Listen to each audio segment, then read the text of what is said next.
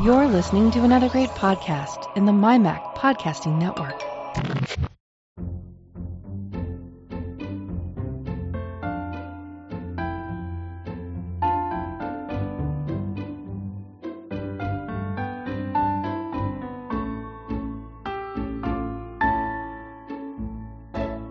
Hi, folks, and welcome to episode 42 of the Let's Talk Photography podcast. I'm your host, Bart Busschots.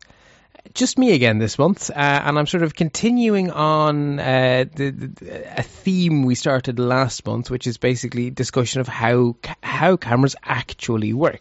And where I want to get to at the end of this, what I think is going to be a three part series. So we started last time by looking in a very uh, very generic, very general sense how cameras work. There was a lot of history thrown in, and we sort of arrived at the idea that a camera is a device which focuses light onto a focal plane at which there is some sort of light sensitive material which records the image in some way.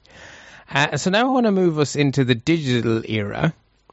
And where I want to get to at the end of this series is the point where you can use a digital camera in complete, full, and total manual mode, where you are in charge of everything.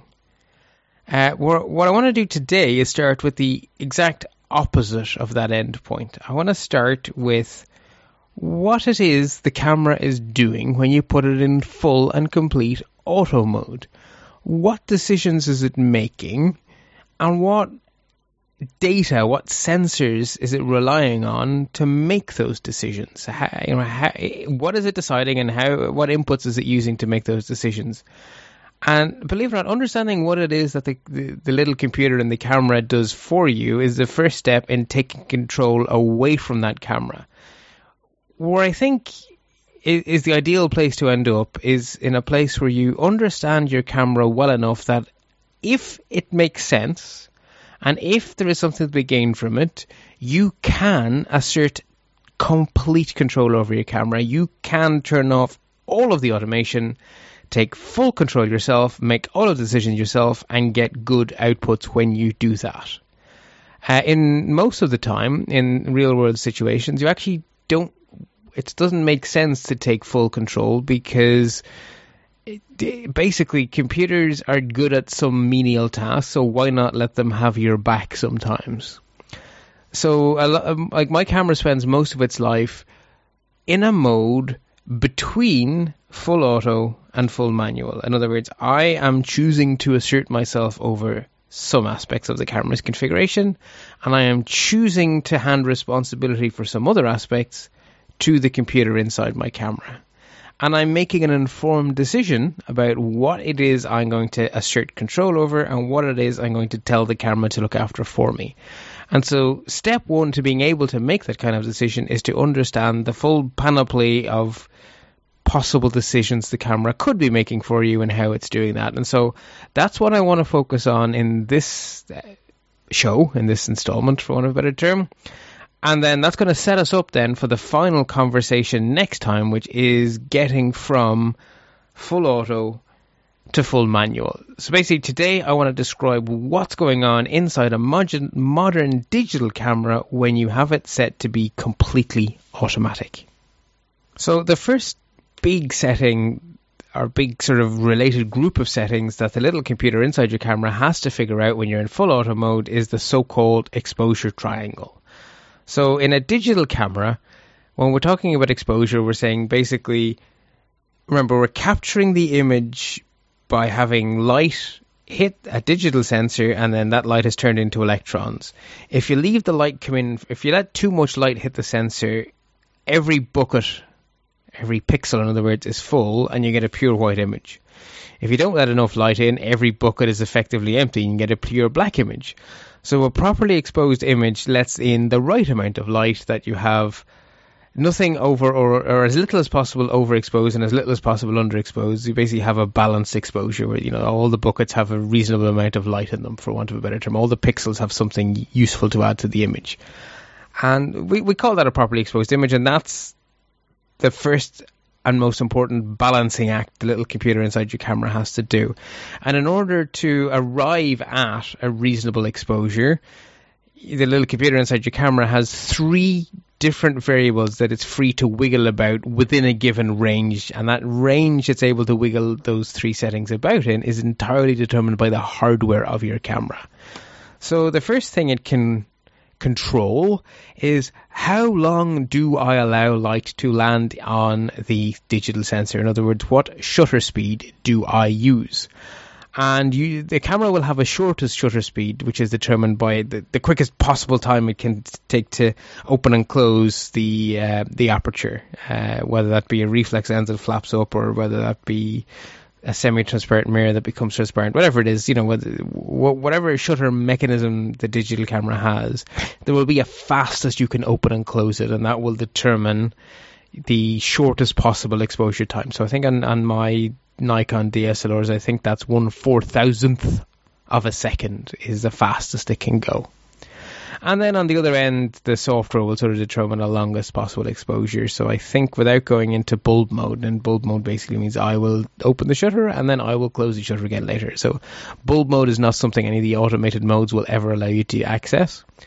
I think on my Nikons, it's 30 seconds is the longest exposure that you can do automatically. So that means that it has quite a bit of leeway, the camera's little brain, when it comes to deciding on exposure, somewhere between 30 seconds and one four thousandth of a second it has to choose which speed to go at. And, you know, the speeds come in little chunks. It's not that, you know, you can't have like one 3,999th. Uh, they are sort of set in, in intervals which approximate to physical f stops from years and years ago in the, in the physical camera days. So that, that's the first dial it can mess with to get the exposure triangle right. And as you've probably guessed by the name triangle, there's three dials. So the next dial it has control over is the size of the hole the light comes through, the aperture through which the light gets in, which is basically read to us. So we will read it on the back of the camera screen as an F number.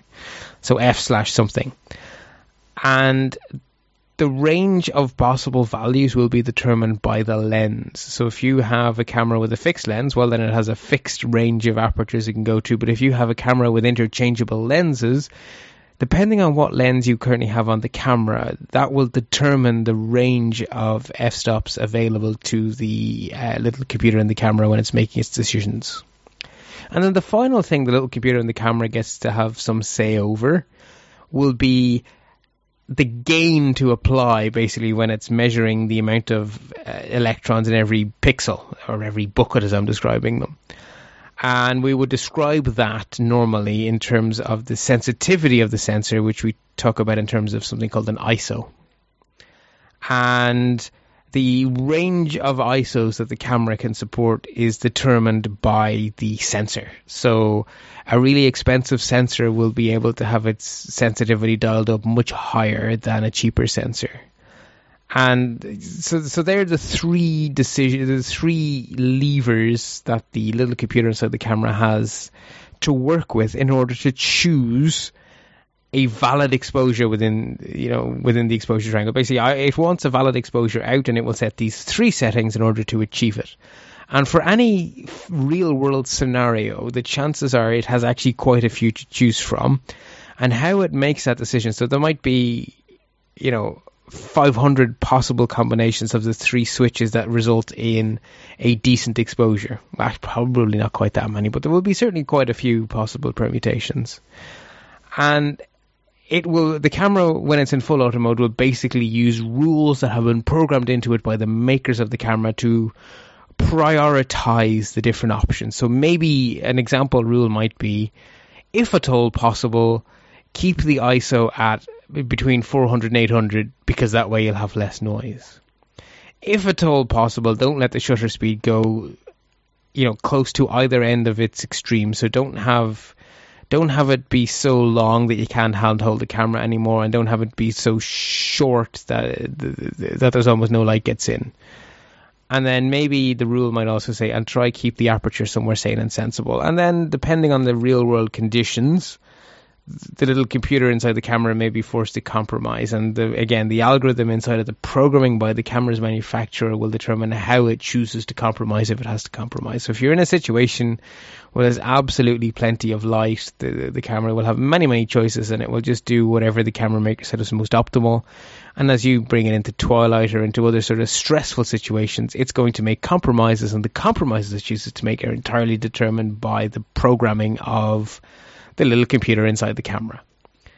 So that's what it's trying to achieve, but there's something missing here. Uh, how? How is the little computer inside the camera supposed to know what it's aiming at? What is to be considered a correct exposure? I mean, does it just take a picture, see if it's all pure white, and then change its mind, and then take another picture and see if it's all pure white? No, that's not how it works it decides upfront before it opens the shutter what settings it's going to use. In other words, before that shutter opens, the camera has set the ISO, it has set the aperture, and it has decided how long it will expose for. And then once the shutter opens, it does this thing and then it closes again. So how does it know to do that before it opens the shutter? Well, the answer is it has a sensor which allows it to have some information to base its decision on. And that sensor is the so-called light meter. All digital cameras have a light meter inside them. That's literally the, the, the, not having a light meter like having a car without a windscreen. That is the single most important piece of input into the little computer brain inside the camera is how much light is there now. So that's what the light meter does. And it will basically just give a measurement of how much light there is coming into the camera, and then based on that measurement, it will decide what to do. Now, the, uh, the fancier your camera, um, something that you the, the light meter will basically it won't be an all or nothing thing on on, on more modern cameras. The actual sensor for the light meter will, will be able to count the light in all of the image and average it, or count the light over parts of the image, or count the light over a specific spot in the image. So the the, the light meters are more it's not just how much light is there hitting the whole the, the whole sensor it's how much light is there in different parts of the image. And when we start to take control away from the little computer we can start to make you know to control the configuration of that light meter. But when the camera's in full auto mode it's almost certainly simply naively just looking at the average light over the entire scene and then making its decision based on that. Uh, so that that's the first and the biggest chunk, which is basically how do we decide the three legs of the exposure triangle? And the answer is we have a light meter, and that allows the little computer inside the camera to do all the maths needed to come up with a viable set of settings for all three of those things. Somewhat related, I guess, to the exposure triangle, there's also um, when the little computer inside the camera decides that it just it just can't make the exposure triangle work by playing with the, the, the, the three main toggles, switches, whatever you want to call them. Uh, so your exposure, your aperture, and your your ISO. It can also trigger on many cameras the flash, so that also is is is part of the same.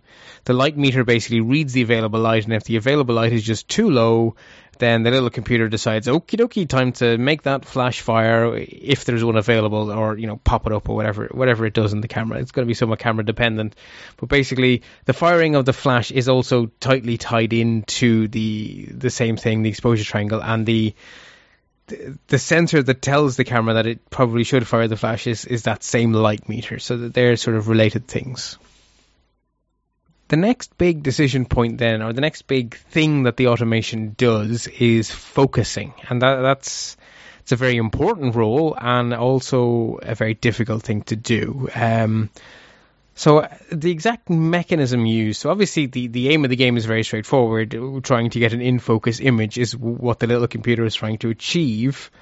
Uh, but how it goes about achieving that is quite camera dependent actually, and uh, also somewhat dependent on the age of the camera, what approach it's going to take. So uh, early cameras that had autofocus features tended to be point and shoots, and they relied on what's called active autofocus, where you have some sort of beam emitted by the camera out into the world. It will reflect off stuff in the world, come back to the camera, and sort of like sonar or radar works it will try to figure out how far away things are in the scene and then set its focus based on those known distances. And hey presto, in theory, it should work fine. And that's tolerable for a point and shoot where you're hoping that the biggest thing that's going to echo back the beam is also the thing you want to take a photograph of. It's it sort of works okay. Uh, but you'll find that DSLRs, uh, higher up cameras, don't uh, don't use that sort of an approach, and also, in fact, a phone camera would tend not to use that kind of approach because you got to have something for emitting your ultrasonic pulse or whatever, and then the sensor for receiving it back. it's just it's not really the ideal way to go. So most um, most modern digital cameras will use passive autofocus, uh, which means that they have sensors somewhere in you know between the lens, somewhere behind the lens somewhere, and they'll analyze the data that's coming in to try figure out when stuff is in focus and when it isn't. And there's sort of two main approaches. Um, one of them is called phase detection, where there's, there's sensors inside the camera for detecting the phase of the light. And then the other approach is contrast detection. And the, the logic goes that if a particular part of the scene, if you're moving the focus in and out, the point where everything has the most contrast is the point where it's sharpest, which is the point where you're in focus. So that's sort of where contrast based autofocus goes. And of course, on our modern cameras, it tends to be the case that there are, it's not a sensor, it's multiple sensors. And then what the camera does when it's in full, complete, and total auto mode is very much down to the camera manufacturer. What they have decided makes the most sense. So maybe if you have nine sensors, they'll try to get the most possible sensors to be in focus. So basically focusing on the biggest thing in the frame. Or maybe it'll default to focusing on the nearest thing to the camera. So you'll fire off, you'll use all nine autofocus sensors to figure out what's going on and pick the one with the closest focus to you. Uh, once you start taking manual control, you actually get to decide on the autofocus mode. But when the camera's in full and complete ma- automatic focus mode, it's going to make use of its N autofocus sensors to decide based on the programming put into it by the manufacturer what it thinks is the best possible focus. And different manufacturers will have different amounts of sensors and different rules for what to do in those sensors when in full and complete automatic mode.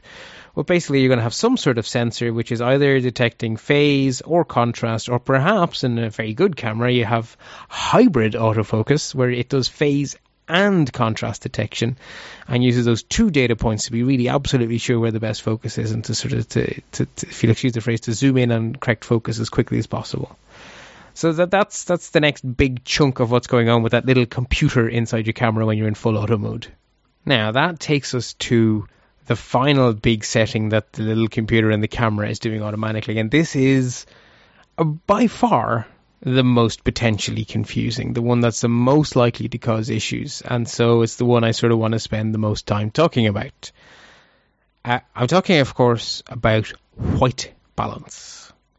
Uh, this one is slightly different in the sense that this one tends to happen after the shot has been fired. So there's no. Like the light meter is there to measure stuff before the shot is fired. The autofocus sensors are there to measure stuff before the shot is fired. The white balance is determined after the shot is fired. So basically, we have a correctly exposed image. So we have a number of electrons per pixel. Some of those pixels are red pixels, some of those pixels are green pixels, some of those pixels are blue pixels, and some of those pixels are monochrome pixels. And so all of this information has been gathered, and then the camera has to decide how to interpret this information and how to convert this raw this raw data into actual information. So data has data is contextless. Information is sort of processed data, and it has to decide how to interpret this raw data to produce an accurate image that looks correct, and that is not simple. So to understand the the problem being solved by white balance, we actually need to start by talking about how we see. So if I am looking at a cow or a person or a car or whatever it is I'm looking at. If I am looking at a thing, what's happening is light from some light source has hit off the thing I'm looking at. It has interacted with that thing, and then some of the light comes back and hits my eye. So the actual wavelength, the actual color of the light that hits my eye, is determined by two things. The color of the original light before it hit off the thing, and the color of the thing it hit off. Because really, the color is just how the thing interacts with light. So if something looks red, what that means is that if perfectly white light comes into it, then the green and the blue are absorbed and the red is reflected. So basically, the color we see is the result of not all of the light being reflected, and of which light does and doesn't get reflected. Basically, all wavelengths are not equal. So something is, you know, the color of something is sort of determined by which wavelengths it is it absorbs versus which wavelengths it is it reflects. And when we take a photograph, we're not actually trying to capture the color of the light arriving at our eye. We're trying to capture the color of the thing the light is bouncing off. So we actually have, we want something we don't have.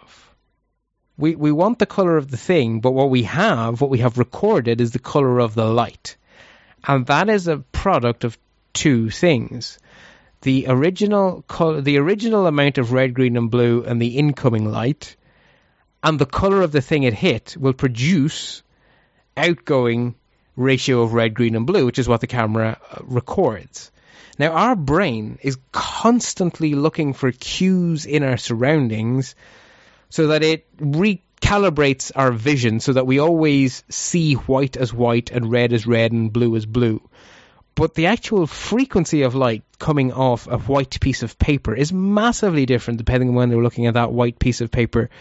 You know, first thing in the morning while the sun is only just rising and everything is actually quite red. So the incoming light from the sun is very red. It's bouncing off the white paper.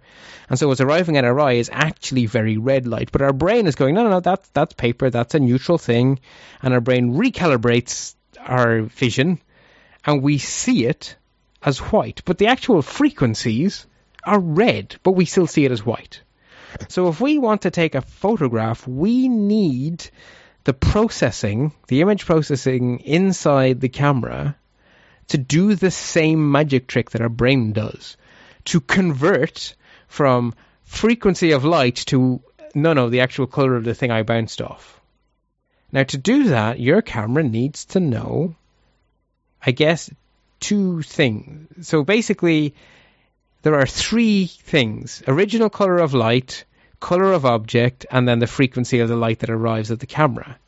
If you know any two, you can work out the third. Basically, simple rules. So the camera, by how it works, always knows the color of the light that arrives at it. So that bit, that's always a given. So if you then want, if you then want to know what color the thing is, you need to know the color of the light that came in. And so that's what you're, when you are setting a white balance, you're basically telling the camera what color the original light was, and then it can do the mathematics to turn the frequencies it's received into the color of the thing it bounced off. And the auto mode, auto white balance, is in effect doing trying to do the same trick our brain does, trying to look at the world and trying to figure out, well, grass is usually green, therefore that's probably green. So then I can readjust everything in my head, if you'll excuse the phrase. It's all subconsciously happening, of course, to make all that correct. And then, hey presto, I see the world correctly. And so one of the ways that full auto mode works is it simply ha- it's simply trained. There are sample pictures of what grass looks like and what you know what typical portraits look like and what typical landscapes look like and what typical snow looks like and what typical cities look like. All of these typical scenes and then the camera is basically told, you know, so typically if you see something like this, this should be greenish and this should be bluish. And it just uses all this information to try guess what the incoming light color was and therefore what white balance to use basically. And it, it is to a very large extent a black art, and every camera manufacturer does their own stuff on this.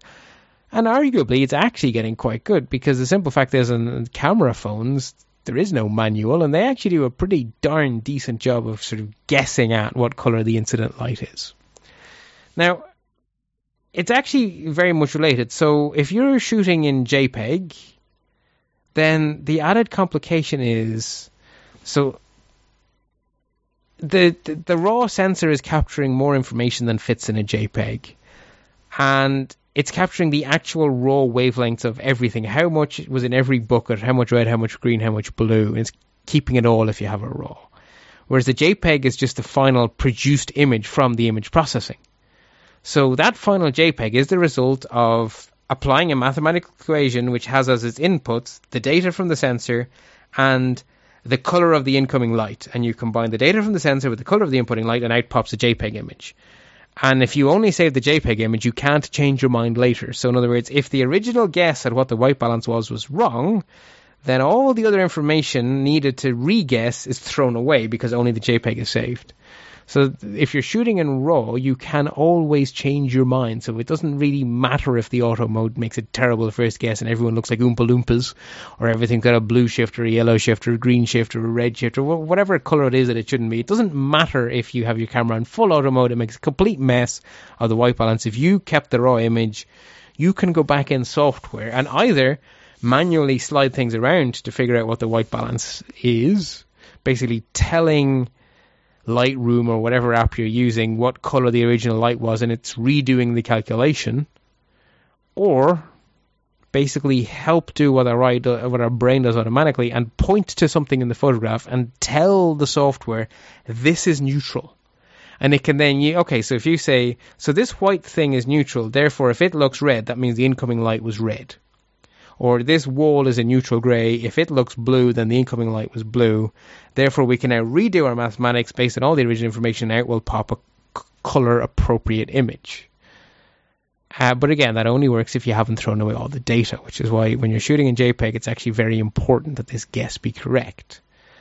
Now, th- this is where a grey card comes in. So, I, I know I've mentioned them on this show before, but a grey card is a piece of probably plastic these days, which is of a completely neutral color. In other words, it has no red, no green, or no blue. Or well, no, it doesn't have none. It has exactly even. It reflects an exactly equal amount of each of the colors. So that means that if you point to something in an image and say this is a grey card, you can use that to determine the color of the original light, which then allows you to get your white balance right. Uh, another thing you can do on many cameras, which we will talk about in more detail next time, is you can tell the camera um, this basically point the camera at something and say, I am now pointing you at something that is neutral in color. Fire the, the, the, the shutter to say go, snap, collect, you know, do it now. And then the camera will store okay, so that was neutral. I can now calculate the color of the incoming light. Therefore, when I'm now doing your JPEGs, I will use this measured value for the color of the incoming light. And there we go. So I'm hoping I have managed to explain the magic of white balance to you. The reason it tends to be measured rather annoyingly in degrees Celsius or degrees Kelvin is down to physics, unfortunately. Um, Part of me wonders whether or not I should say this because it might confuse things, but what the hey, I'm a scientist, so I will explain science. If you have something called a black body, it's basically a theoretically perfect piece of matter which probably doesn't exist in the real world, but real matter behaves very similar to, but not identical to, a black body. So a black body is just idealized matter. And in the real world, our matter has slight biases, so it'll be its color will be slightly off a black body. Anyway, doesn't that's neither here nor there. If you take a thing and you heat it up, the color it glows is dependent on the heat you heat it up to. So something that is red hot is heated to a certain temperature. If you apply more heat, it becomes you know a different shade of red and eventually becomes a shade of blue and if you keep heating it it becomes other shades of blue basically you go through the spectrum of the colors by applying ever more heat so if you heat a thing to a certain temperature, it glows a certain color. Therefore, you can use that color to describe that temperature, or you can use a temperature to describe that color. So if we say that something has a color or a white balance of 5000 degrees, we mean the light that is the the source light that you should assume when doing the calculation for what color the thing was it bounced off before it arrived at the camera. The source light is the color of something glowing at 5000 degrees Celsius. It's not the most intuitive possible measure we could have given for the color of the light, but nonetheless, for various reasons, it has been decided that light sources are measured in degrees Celsius, which is equivalent to how hot do I have to make something so that it glows this color. And so when you're using aperture or Lightroom or any of these things, that is how you're going to see white balance. You're going to see it measured in degrees. And that's just what color was the incident light, really. And again, what you're trying to achieve is your photograph should show the color of the thing being photographed. So to figure out the color of the thing being photographed, it's the result of what color was the original light that bounced off the thing and what color was that light when it arrived at the camera. The only thing the camera can measure is what arrives at the camera. So the camera has to be told or has to guess what color the incoming light was so it can figure out the color of the thing being photographed and produce the correct photo. And the white balance setting is you telling the camera or your image editing app after the fact no, no, the color that came in was this color. You know what came out, therefore now create me a proper image of the thing. So I'm hoping I haven't confused people by talking about something so esoteric, but really white balance is an important one. Okay, so that's actually going to do it for this show. Uh, a slightly short one compared to usual, but nonetheless, it seems like a natural place to, to have a break. I think there's too much to talk about next time to sort of squeeze it into one single show. So where we are in our big picture story I'm trying to tell is we talk you know we we understand in the abstract what a camera is. It's just basically anything which has some sort of sensor onto which light is focused and it then captures that light and stores it permanently in some way. Uh, then today we've looked at basically when I set my camera to full automatic mode, what decisions is my camera taking, and what inputs, what sensors are giving it data to help it make those decisions. And so we've learned about the exposure triangle, which is fed by the light meter, including the flash. We've talked about focus, which is fed by the autofocus sensors, and we've talked about white balance, which is basically fed by looking at the raw image before converting it to a JPEG and that's the most esoteric and difficult one of all because basically that's a difficult computer science problem. And that's sort of AI almost. So that's a very difficult thing to do. But nonetheless, the camera manufacturers are making a half decent stab at it. So now that we know what is happening when we say, "Dear camera, you may do everything," what I want to talk about in the next in the next episode is my suggested strategy for systematically learning to take more control. Uh, to the point where eventually you have the skills to take full, complete, and total control and have the little computer and the camera making no decisions for you, having it entirely do your bidding, and having not relying on programming by Nikon or Canon or whatever to make decisions, but you making the decisions. And then one of the most important decisions you'll be making as a photographer from that point on in your life is you'll be deciding what control that you want to hand over to the camera. Not because, oh no, I can't deal with it, but because you know that that aspect of control is there's nothing difficult going on there, so you're entirely comfortable letting the camera do that for you because, well, you know, it's a computer, it's good at menial tasks, so why not let it do the menial task and free your brain to be creative? And like I say, the vast, vast majority of the time, my camera is somewhere on a spectrum between mean, basically my camera, with the exception of using an iPhone, when I use my iPhone, my, that's the only time I'm taking pictures in complete, total, and full auto is when I'm using my iPhone. Because basically, if you go to the camera app on iOS, that's kind of the only choice you get. You get a small, small. You can argue there's this I tap on something to focus on it, so it's not actually full autofocus. It's, I've taken a teeny tiny amount of automation away because in full autofocus mode, the camera's deciding what to focus on, whereas when I tap to focus, I am asserting a small amount of control. So arguably, that's on the spectrum between full auto and full manual. It's very close to full auto, but it's not full auto. And also on the iPhone, you can drag a little bit to brighten or darken. So you're also having, you're also nudging the light meter. So you're effectively telling the exposure triangle to move a little bit. So arguably that's not full auto either. But anyway, I think the time in my life I get the closest to being on complete full and total auto is when I'm using my iPhone. And when I'm using my DSLR, I never, I'm never on full auto. But I'm also very rarely on full manual.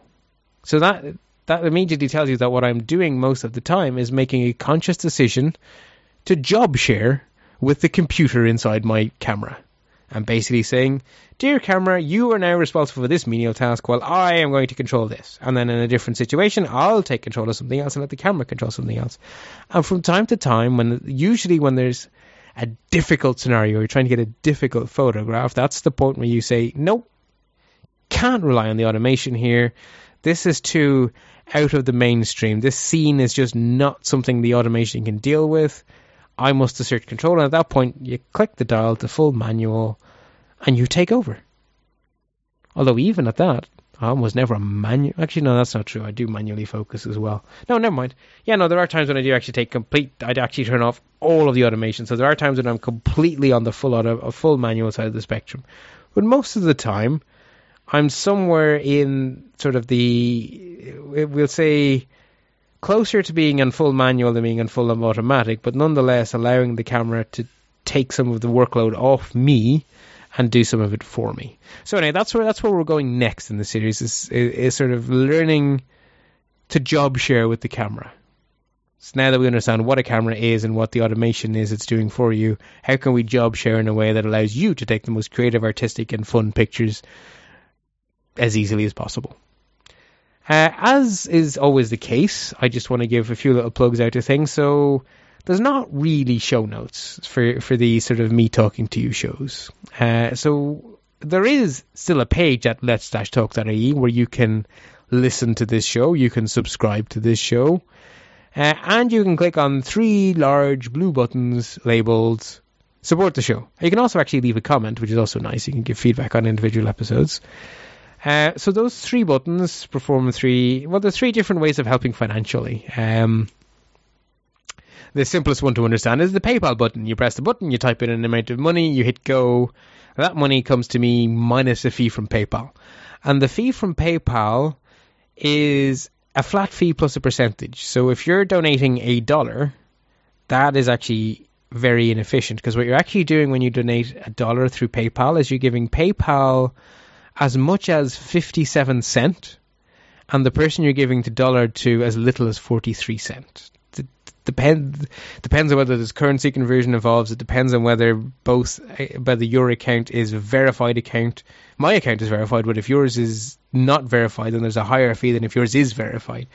It's all a bit weird and a bit arbitrary, but basically, if the stars are not aligned at all well, over half of the uh, a dollar PayPal donation actually goes to PayPal, not to the person you're donating to, which is very inefficient. On the other hand, if you want to give five dollars, the fee is only it usually works. I think it's seventy five cent. So that means that way, way, way, way, way, way, way, way, way more than half of that comes to the person you're actually giving it to. So that's actually not inefficient at all, really.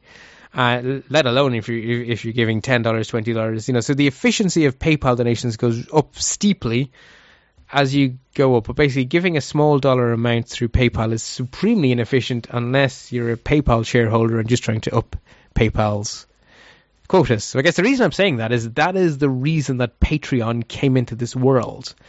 Because podcasters want to be able to take small dollar amounts because that is fair. A podcast is you know as much as I enjoy doing these podcasts, I don't think it's worth ten dollars. It's, it's just it's a it's an episode. It's not worth ten dollars, but I would argue that it's worth a dollar, maybe a euro, maybe fifty cent, maybe two dollars. But it, it is definitely has a value. I think, even though I do them for free and I give them away for free, and so people would like to be able to support podcasters in general at that sort of 50 cent per episode, a dollar per episode, maybe $2 per episode, or I guess arguably for a monthly show, may, maybe in an outside case, $5 per episode. That's very unusual. But that's what people want to be able to do, and PayPal could not provide that, and that's that's why Patreon came into being. And so Patreon works by allowing people to pledge small dollar amounts, which they then collect at the end of the month in bulk So you're basically saying to Patreon, I want to give 50 cents of that podcast and 50 cents of that podcast and 50 cents of that podcast. And then there will be many, many, many episodes will come out. And at the end of the month, you're basically making many small dollar donations, but you're making it as one single payment. So the credit card fees happen once between you and Patreon.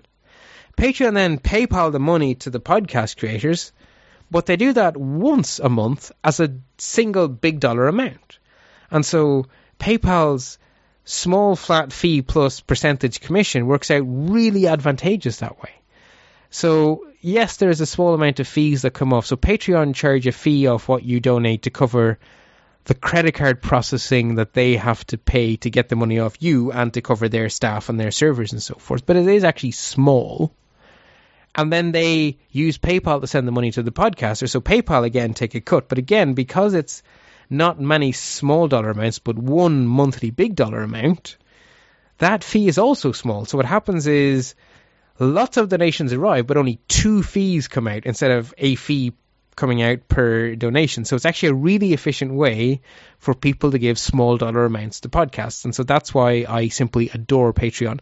The other thing, of course, is a Patreon pledge is something you can count on. So I have server bills to pay. I have domain registration bills to pay. I'm saving up in the hope of buying a new mic soon because this mic is getting on a bit in years. I have software that needs to be bought from time to time.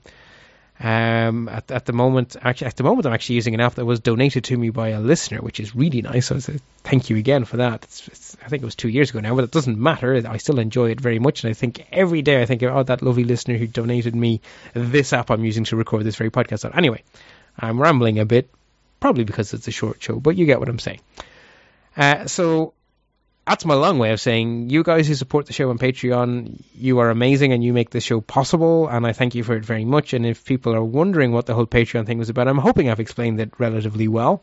Uh, I do two podcasts a month, so if you want to give me five dollars a month, pledge two fifty per show because there will be two shows a month: one photography, one Apple. And then finally, there's a Zazzle store, which I'll be honest, it's not really getting much use. I buy myself mugs and things with my own logo on it for me to use at work, so I advertise my own show. I buy myself the odd T-shirt because well, I need to wear clothes and I may as well have my own logos on it. But I think I'm pretty much the only person who buys from that Zazzle store. So actually, if people have any suggestions for better ways to do fun merchandising, I'm entirely open actually to exploring other ways of doing it because the Zazzle store, despite the fact that I pimp it every single episode, it basically doesn't achieve anything. So it's probably going to go away. And so I'm open to any suggestions if there's any other services out there that do cool merchandisey stuff or any other way people might think of supporting the show. Finally, it's not about it's you know money is important because bills need to be paid. It's, so it's obviously it's not true to say it's not about money, but it's also equally true to say it's not all about money because in fact it really really isn't. So I know that there like I spent many years listening to podcasts and not contributing to them, and now I'm in a position where I can contribute to podcasts, so I do. But I know there are lots of you listening who are not in a position to contribute, and that's that's no bad reflection on you in any way, shape, or form. It's just that you know we all go through stages in life, and these things that that's fine, right? Absolutely nothing wrong with this. Is what I'm trying to say. Um, so, but that doesn't mean you can't help the show because you can do really simple things like leave a review on iTunes or Stitcher or not Stitcher. I don't think we're on Stitcher. Basically, whatever client it is you use to listen to podcasts, leave a review there. That is very helpful because that helps other people find the show. Tweet about the show. Tell your friends about the show. You know, actual real world conversations with people about the show. That all helps an awful, awful lot. And so, it really is that simple. If you want to help the show, just tell people about it, spread the word, and you're doing, you know, you're supporting the show massively simply by doing that. And I appreciate everyone who does that. Okay, that's definitely enough rambling from me. I've been your host, Bart Busschots. You can find me at bartb.ie. You'll find the show at let's-talk.ie. And until next time, happy snapping.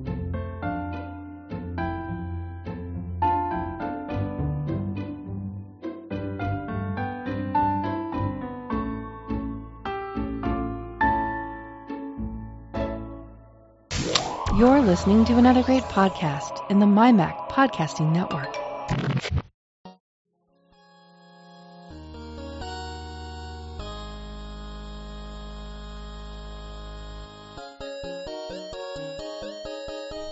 Hey David, this week on TechFan, let's talk about Apple. Uh, don't like it. Yeah, okay. Uh, Windows? We can talk about Windows. Boring. Um, yeah, you know, there's there's a lot of cool things in 3D printing going on. We could we could talk Really? about. Cool. I don't think so. Uh, uh, what about like uh, the Raspberry Pi? We've we've discussed that in the past. It's Tech Fan. No. Uh, you're you're just being difficult now. What do you want to talk about this week on Tech Fan? How about we talk about Apple and then a little bit about Microsoft and then the Raspberry Pi? You suck.